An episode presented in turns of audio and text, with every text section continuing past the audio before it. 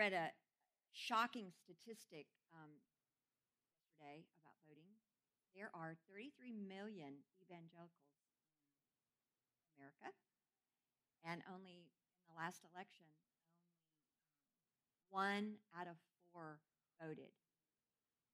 And um, I think that we could really take this nation in a way that's really sad, but in a way that's really good because we know that um, if 75% of those would now register to vote and actually go vote and, um, and pray before they vote and ask the Father what's in your heart, um, I personally am uh, convicted that uh, any candidate that does not stand with Israel and any candidate that is not pro life does not get my vote because that is voting the Word of God. So, those are the two uh, most important um, parts of, of, for me, voting for a candidate. So, I really encourage you to pray, seek the Lord before you vote, and, um, and vote the Word of God. Amen?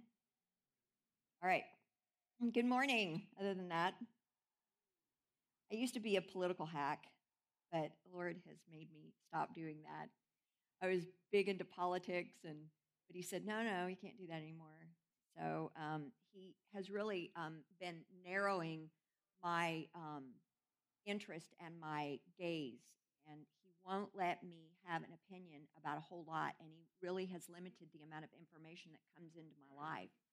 Um, so that's that's really good but um, certainly makes um, it interesting on a Friday and Saturday night. You're like, well, the things I used to do, I can't do anymore. Okay, I need a Kleenex because I can't see through these glasses. Thank you. Oh, getting older. So glorious. You know what I'm talking about out there. Anybody over 45, all of a sudden you wake up one day and your eyes are gone. You're like, what? How did that happen? All right, we're going to talk about City of Hope. Um, last week, um, I released a prophetic word, and this week I really want to talk about the Word of God and what God says about being a city of hope or a city of refuge. Um, the city of Dallas, it's been prophesied over the city of Dallas that we are going to be and are a city of refuge, meaning we're going to be a breadbasket and a place of hope when the shakings begin to happen, that God has prepared a place, a pocket of mercy, and a place where people can come and get sustenance and get hope and get strengthened. Um, remember years ago bob jones had a prophecy about you know about america and when things begin to shake that there will be pockets of mercy that God will have all throughout the United States. Um, and I think you can really tell what's going on when you start to see large groups of population relocate themselves. So you see that God is moving. You know, we may think of it as economics or whatever, but God is already beginning to make Texas a place of provision for the whole, whole of America. Um, we have a governor in this state, and I really believe it's important.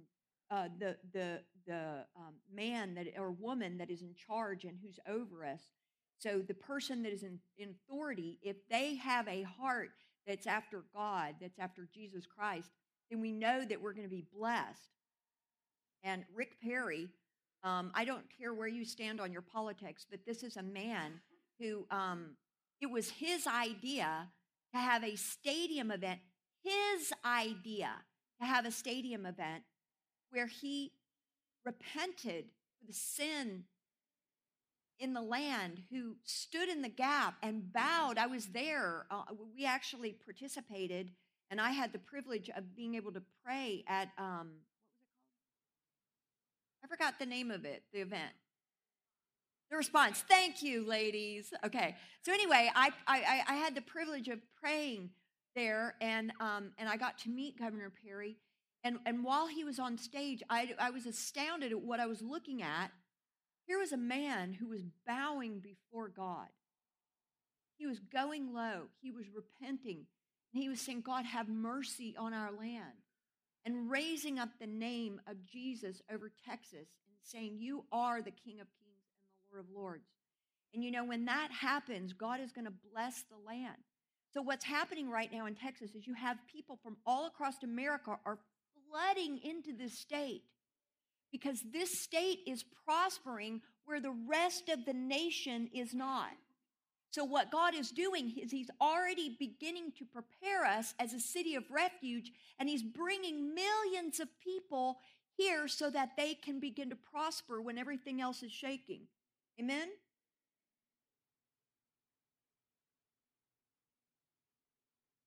So, really, during these times, there's a couple of things that we have to do with our lives.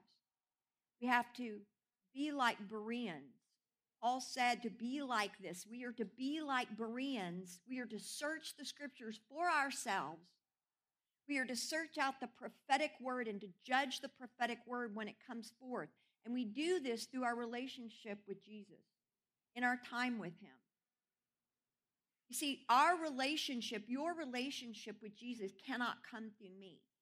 Your primary source of knowledge and information and revelation about who He is has to come between you and Him. It can't come through your parents, it can't come from your friends, and it can't come from me. Now, I can be a source for you, and prophets in the land can be a source, but we're a secondary source for you. And when I'm up here, what I'm doing is I'm releasing the word of the Lord, which should already confirm what you're hearing in your time with Him. So that you're like, by a witness of two or three, you know that you are in the lane and that you're hearing correctly.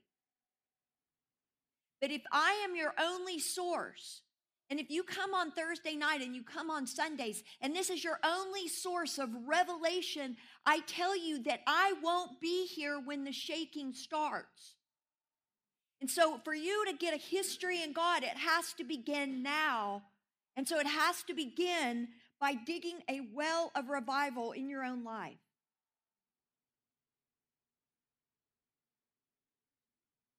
The word says, My people perish for lack of knowledge.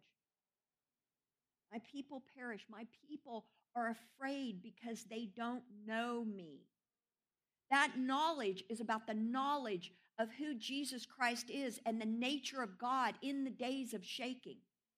My people perish because what do they do? We get scared and we get afraid. And so we draw back because we don't know the nature of God and we don't know Him for ourselves and our family, declaring, I will stand in faith because I know who He is. I will stand in faith because I know the nature of God and I understand what He's doing in this hour, which is to draw me to the greatest experience of love, even though I see hardship going on all around me. We've all experienced this in our own lives. Whenever our money goes down, our bank accounts are empty, our worlds are trembling, what do we see happening?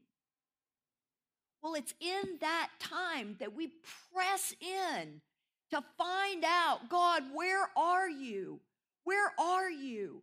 I've got to hear from you. And so it, it, it, it begins to awaken in our hearts a determination to seek after God, to get an understanding and to grab hold of some hope. And that what that does is it increases our love and our revelation of who He is. So we know then that when he begins to shake the earth, when we begin to see earthquakes and wars and rumors of wars and pestilences and diseases, then we know that God is drawing us in to him and that we're growing in love.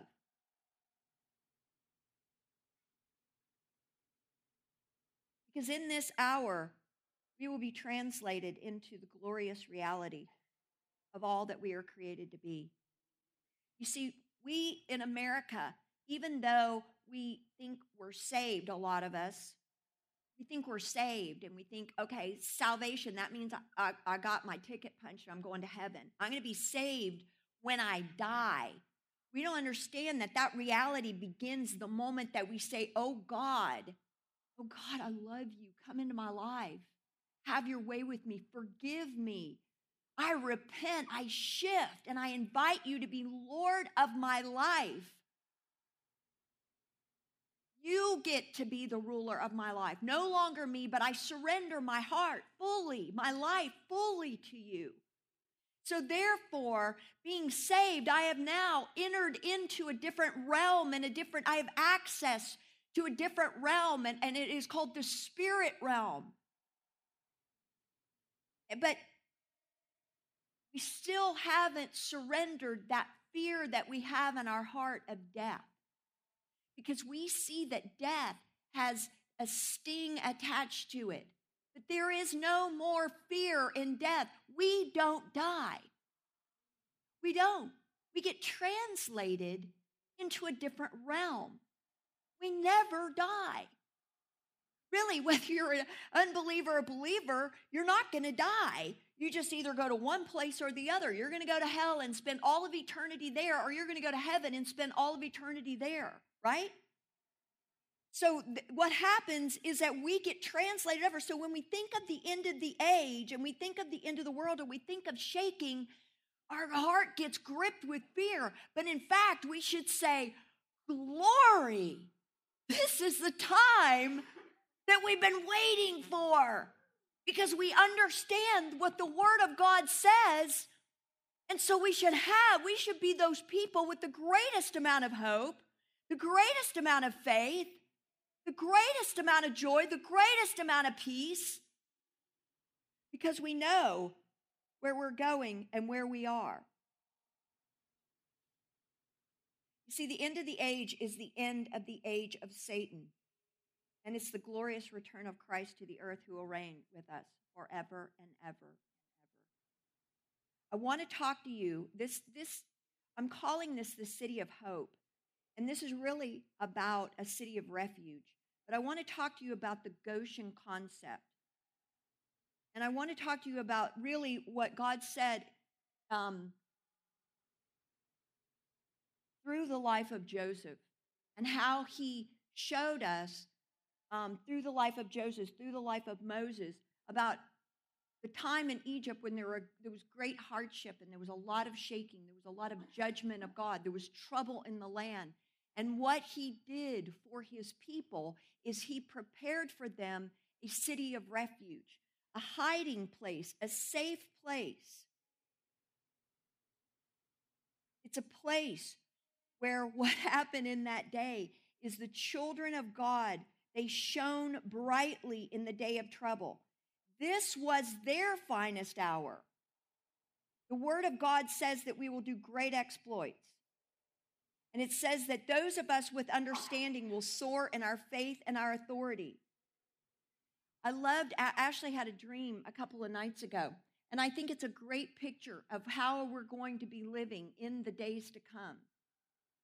In the dream, um, and correct me if I get any of this wrong, um, all of the people at the Haas and many other people in the city um, were arks.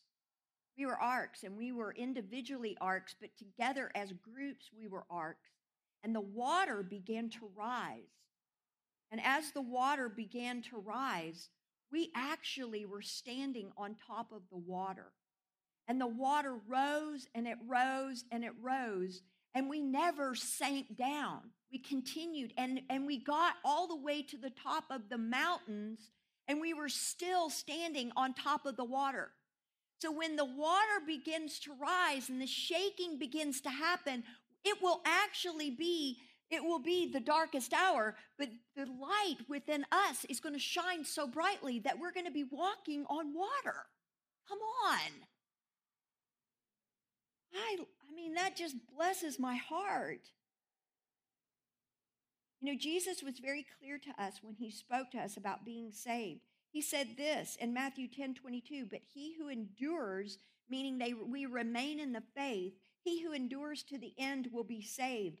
This word saved is very interesting because it means to keep safe and sound.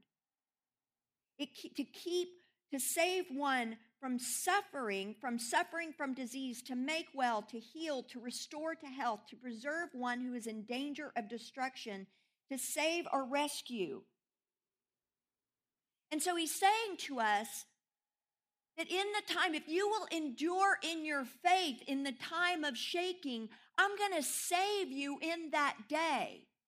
You are going to have me there standing right beside you. So, the history of the, the area of Goshen in the land of Egypt was this. So, Joseph, we all know the story of Joseph who gets thrown into the pit, right? All of his brothers are jealous of him. They throw him into the pit. He gets sent into slavery in Egypt. And what does he do?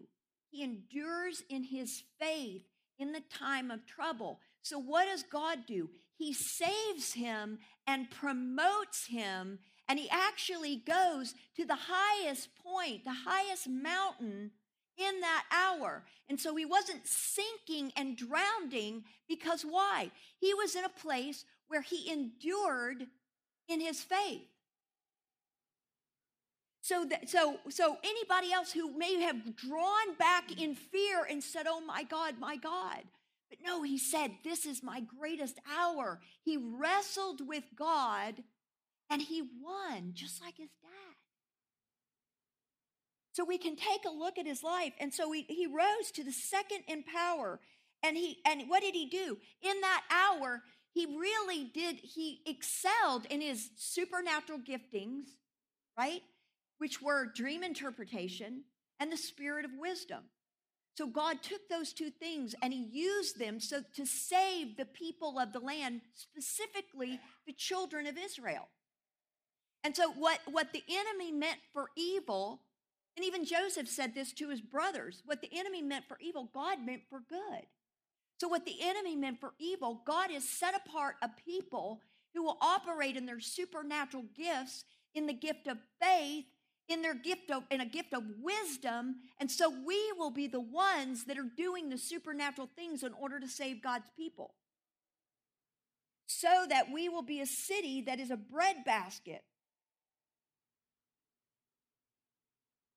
Genesis 47 27 says this Israel lived in the land of Egypt, in the land of Goshen, and they got themselves possessions therein and were fruitful and multiplied exceedingly. I want to talk to you about several ways that they were protected and several of the blessings of the Lord. Turn in your Bibles to Exodus 8.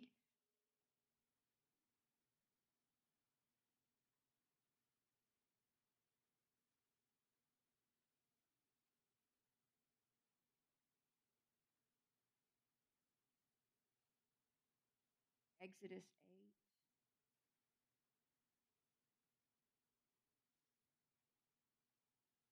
if I can find it. There it is. All right, 822. So I'm going to walk through some of these plagues and I'm just going to show you the differences between the children of Israel and, and, the, and the people in the land. 22. And in that day I will set apart the land of Goshen in which my people dwell, that no swarm of flies shall be there, in order that you may know that I am Lord in the midst of the land, and I will make a difference between my people and your people. And the word difference here, the Hebrew meaning, that word means ransom. I am going to ransom them. I am going to pay a price. I am going to take them out of captivity, bondage, and detention by paying the demanded price. So he's saying, I'm going to make a difference between you and the people of the land because I've ransomed you for myself because I paid the ultimate price for my people. Therefore, when the shaking comes upon the land, I have ransomed you for myself, and I will set you apart so that these plagues don't come near you. In uh, uh, chapter um, 9, verse 4. And the Lord will make a difference between the livestock of Israel and the livestock of Egypt. So nothing shall die of all that belongs to the children of Israel. Then the Lord appointed a set time, saying, Tomorrow the Lord will do this thing in the land. So that the Lord did this thing on the next day, and all of the livestock of Egypt died. But of the livestock of the children of Israel, not one died. God is saying to you, I know the difference between those who I have marked for myself and those who are not marked with my name. So he's saying to us, listen, a couple of things. He says, Listen, I am going to, I know what land is your land and what land is not your land. I know what provision is your provision, and I know what provision is not your provision.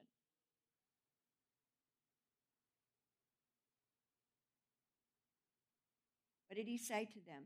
He said this about them Israel lived in the land of Egypt, in the land of Goshen, and they got themselves possessions therein and were fruitful and multiplied exceedingly.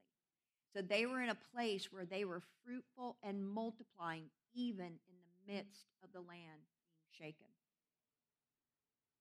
This Goshen principle refers to an area where you will be protected supernaturally. Turn to um, verse uh, chapter 9, verse 26. Only in the land of Goshen, where the children of Israel, where, where the children were, no hail fell.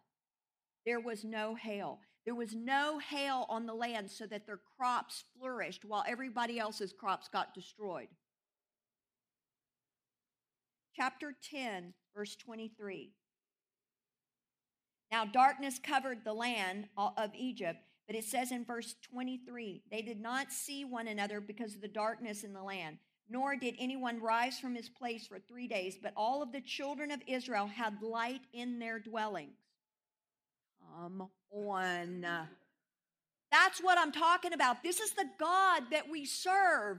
Our God is a good God. Our God is a good God, and He is going to shine over you even in the midst of darkness. Because He said, I know a difference between you and those. And I have marked you for myself so that when the judgments come upon the land, my people will rise on top of the water to the mountaintops. One more, um, chapter 11, verse 7. Against none of the children of Israel shall a dog move its tongue against man or beast, that you may know that the Lord does not make a difference does make a difference between Egypt, the Egyptians, and Israel. What he's saying here is he's saying, I know everything in your life that is important to you so that it will be guarded and protected by me. You know, when Egypt finally was leaving um, the land of Israel, millions of them left You realize there was not one of them that was infirm. There was not one of them that had to be carried. It said all of them walked out. There was no infirmity among them. We're talking about millions of people. And so God prospered them to bring them to a place where they could worship him. Micah 7:15 says this, as in the days when you came up out of Egypt, I will show them wonders. There will be supernatural direction by prophetic revelation, as in Jeremiah 31. As the Lord directs his people to safety, to provision, to reconnect in relationships in time of chaos. We will be at the right place at the right time to avoid earthquakes, to avoid hardship, so that we can draw as many to God as we can during that hour. Because you are going to be the one that he leaves in the land to provide the great harvest for him and his son in the end of the age. There will be a light, and that light will be the light of Jesus within us and it will draw all men to him. Because the harvest is when? At the end of the age. Who are the harvesters? You. Jeremiah 31 9. They shall come with weeping, and with supplications I will lead them. I will cause them to walk by the rivers of waters in a straight way in which they shall not stumble. You see the light of the saints in that hour in verse uh, 923 you will be the light that is shining on a hill. And what here's what i love about about 11:7 their children were protected. The word said that their children were protected in that hour. Because why? Because their children was the that was the inheritance of the lord. Our inheritance is not financial We all think in our minds as Americans that we've got to save up a bunch of money and we've got to invest all of our money so that we can leave our children an inheritance, which is good. That's, that's biblical. But the true inheritance of the Lord is, is how we raise our kids and we pour ourselves out in love and we train them in the way that they should go so they will be what? Holy offspring. And so God even knew this, and He didn't even, and not even a, a hair on the head of the children of the, of the people of Israel were, were harmed. And so he's, he's prepared these pockets of mercy. Amos 4 7 through 8 says this I also withheld rain from you. I made it rain on one city. I withheld rain from another city. One part was rained upon, and where it did not rain, the part withered. So two or three cities wandered into another city to drink water. He has prepared this city, He has prepared this place because what we're doing here is we're digging a well of revival. Our prayers, day and night, night and day, without ceasing, we send up praises and adoration to the King. And what does He do? He sends back love he sends back anointing, He sends back provision so that this place can be standing as a light in the day of shaking. I want to give you a, um, an example of this because the city of Goshen, Goshen actually means to draw near, to draw near to God. It's Psalm 91. He named the land Goshen. Because he said, Those that draw near to me. Turn your Bibles to Psalm 91. Most of you know it by heart.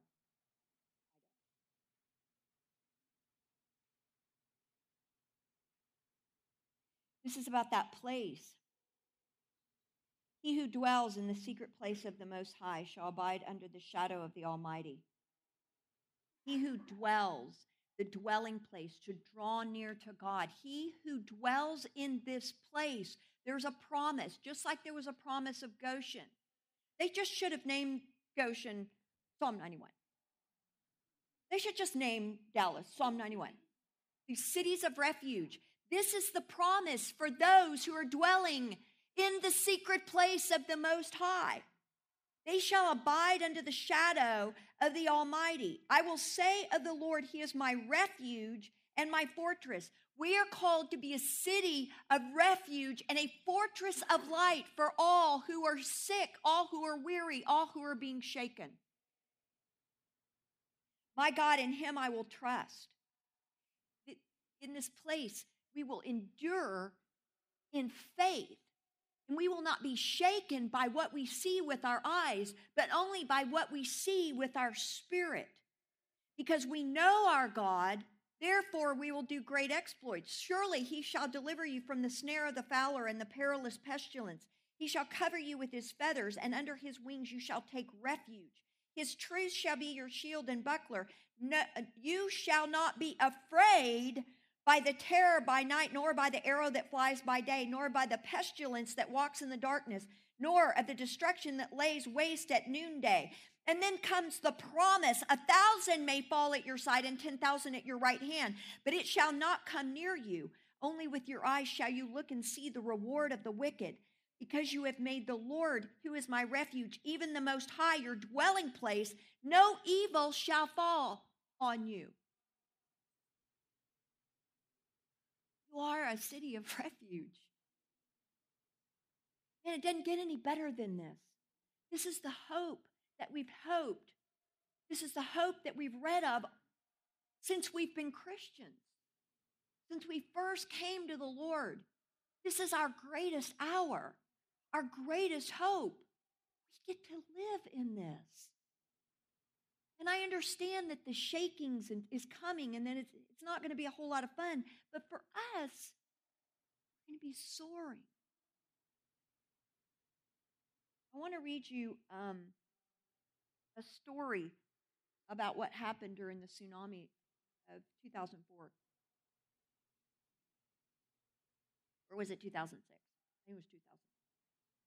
I don't remember. Anyway, you know what I'm talking about. Um, You know, when I when I had this encounter with the Holy Spirit and he told me that there was a tsunami coming, and I began to travail um, for weeks. I mean, it wasn't just like regular travailing; it was pretty messy, and um, I couldn't leave my house because the burden was so strong on me. And you know, when something like that hits you, you're, something is actually happening in the spirit. And and I've told you what I believe, and I think this is what you believe, and what we're in agreement on. That if we will pray, God will move, and He will save cities.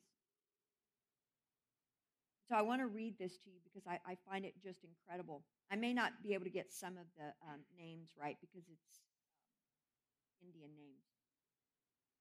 Um, this is actually an article that was written and it was published in um, the, the mainstream media. Um, so it's about the tsunami that killed 300,000 people.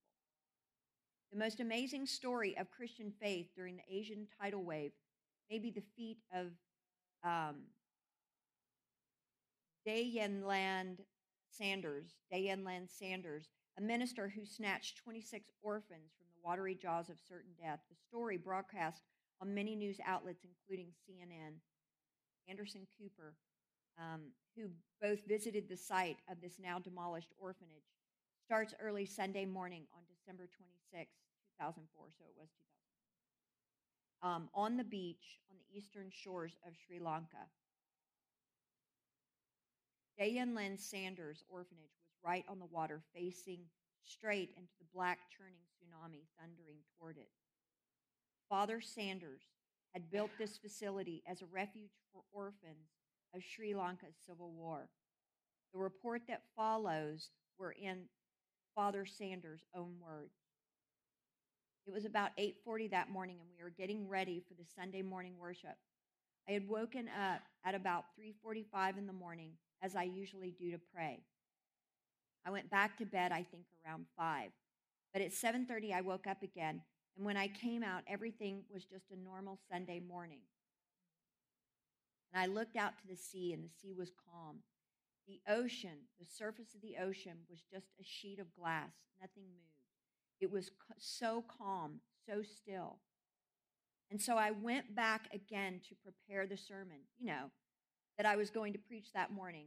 And I was lounging in my bed and I heard heavy footfalls, somebody running fast towards my bedroom. And then it was my wife. She burst into the room and I looked at the horror on her face as she said, Come, look, the sea is coming in.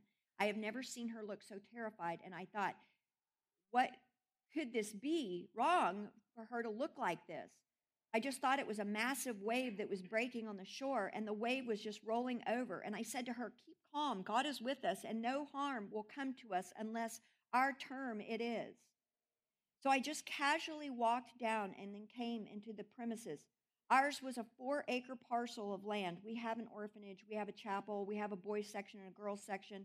Our staff section is situated in a palm grove. I turned and I looked at the sea at the beach and I couldn't believe what I saw. Words defy description. It was a massive 30 foot wall of sea, you know, black in color, stretching from one end of the beach to the other end of the beach. And the very sight of this massive water rushing towards us, it was like a thousand freight trains charging at you. That thunderous roar itself petrified you with fear. And I knew that I didn't have even a moment to think about a plan to react to this. I've got to get the children out. I knew that we had a few seconds before we could get to the other side of our premises. Our orphanage, our four panel parcel, our four acre parcel is on a strip of land. It's like a peninsula jutting out into the ocean. On one side, we have the Indian Ocean, and on the other side, we have the lagoon. And to the north of us was the mouth of the river, the estuary. And I turned around and I shouted, Drop everything you've got in your hands, everybody to the lagoon side, to the gate, to the boat. I knew that I had to act fast. There was no time to think. And I came here and I was shouting at the top of my lungs. They came, I ran, I carried, I just threw them over the fence to the boat in the lagoon. And usually, to get all the children, the staff at one point, it would take me 10 to 15 minutes. And that day it was a miracle. I got them all to the boathouse in under 10 seconds and we jumped into the boat. The motor was on. We never leave the outboard motor on the launch. And this was the first time we have done this, that this happened to us. It was also the first time Stefan, the boatman, was able to get the motor going on the first try. He just yanked in the starter rope and one pull, it started. I said this is what happened. I called upon God, I prayed, and God answered my prayers. There was no power on earth that could resist this. The force that was behind this body of water, so the only safe place was right on top of it. Then and there, I determined that I was going to get on top of that water. With 32 people, 26 of them children, in this small boat, Father Sanders ordered Stefan to turn the boat around and to head the overloaded launch with its 15 horsepower motor straight at the coming wave. The craft sped forward, a bright green boat flagged emblazoned only with the word, Jesus is Lord, flapping prophetically from the pole at its bow. The wave was about 15 feet away, and we were eyeball to eyeball with the wave. And immediately a scripture was popped into my mind which said, When the enemy comes in like a flood, the Spirit of the Lord shall raise up a standard against it. And from where I got the courage, I just stood up in the small boat and I lifted both hands and I said, I command you in the name of Jesus, on the strength of the scriptures, to stand still. And I thought I was imagining at the time that the mass of wall, this massive wall of water, it stood. I am not the only one given to exaggeration. I saw as if something held it back, some invisible force or hand. It just stood. This was confirmed because later on, when I met some villagers who had climbed on top of palm trees and coconut trees that had survived this onslaught, they told me, and they called me Father. They said, Father, we didn't stand a chance because of the sea when it got to the beach and it rushed into the village with, and it came at the same speed and the same fury, and it just wiped all of us out. But when it got to your land, at one point it stood still. It just slowed down, and that gave you a chance. What made it? Was it the density of the trees or the buildings? And I said, There is no power on earth that could have held it back but the power of God. And I said, I called upon God and I commanded it in the name of Jesus who 2,000 years ago commanded the waves and they obeyed. He commanded the seas and they obeyed. And this is the very same God. He did the same to us. And He gave us those precious few seconds that we needed to start. At the first yank of the starter rope, the engine just sputtered into life. And an hour and a half later, the group, exhausted, dripping wet, but with everyone on board still alive, floated into the town of Batticaloa. That is our God. That is our God. So when I've got the, the, the call to intercede and I got the prophetic word six months that this was coming, my response was, I am getting on my face and I am going to groan and travail so that as many can be saved as possible. And that is the hour that we are in. And that's why we've increased our hours. That's why we have gone to the wall, because we believe in the power of prayer. What if my prayers in Dallas, Texas, six months prior to that happening, was the very prayers that they rode on in order to escape and get those children to safety? I believe. And there's evidence that I believe that prayer works. And the evidence is that I am on the wall. That I come here as a corporate expression to say, I believe, God, in your word that you said, if there was a man that will stand in the gap on the day of trouble, then I will yield and I will save my people and heal their land. His word is replete with a God of mercy. And we, can, we are the ones that he left on the earth to shine brightly and to stand against the evil that's coming to America. But if we refuse in this hour to reorder our days, then I am I am fearful for you. That it is an hour to draw near to God and to be the land of Goshen. And it not only is going to come in a private and personal time with Jesus, but it is going to come in a corporate expression. He's calling us to get on the wall. Amen? Pat, you want to come on up? So, this is our greatest hour. This city God has prepared is a city of hope. And He has brought people from California, Colorado, Oklahoma. I went to get my driver's license recently and I stood in a line that wrapped around the building. And I thought, you know, well, maybe they're illegal aliens or aliens or I don't know, whatever, people that are immigrants that are coming. No, these were people that were from all these different states. And they were coming here because this is where the jobs were. See, God knows what He's doing, and He's moving as many people as He can into a city of refuge so that the harvest can come, and He's, he's grabbing up these harvesters. He's grabbing the harvesters that will then go out and get the harvest. But you are the remnant. You are that, that small 1% that have the understanding in that hour so that you can be the harvesters. Amen? So let's pray. And um, if anybody is sick or has um, illnesses, needs a prophetic word, I want you to come on up front and we want to pray for you. If this really is resonating in your heart about being on the wall, but you don't know how to make that happen in your life, I want to pray for you and I want to come into agreement with you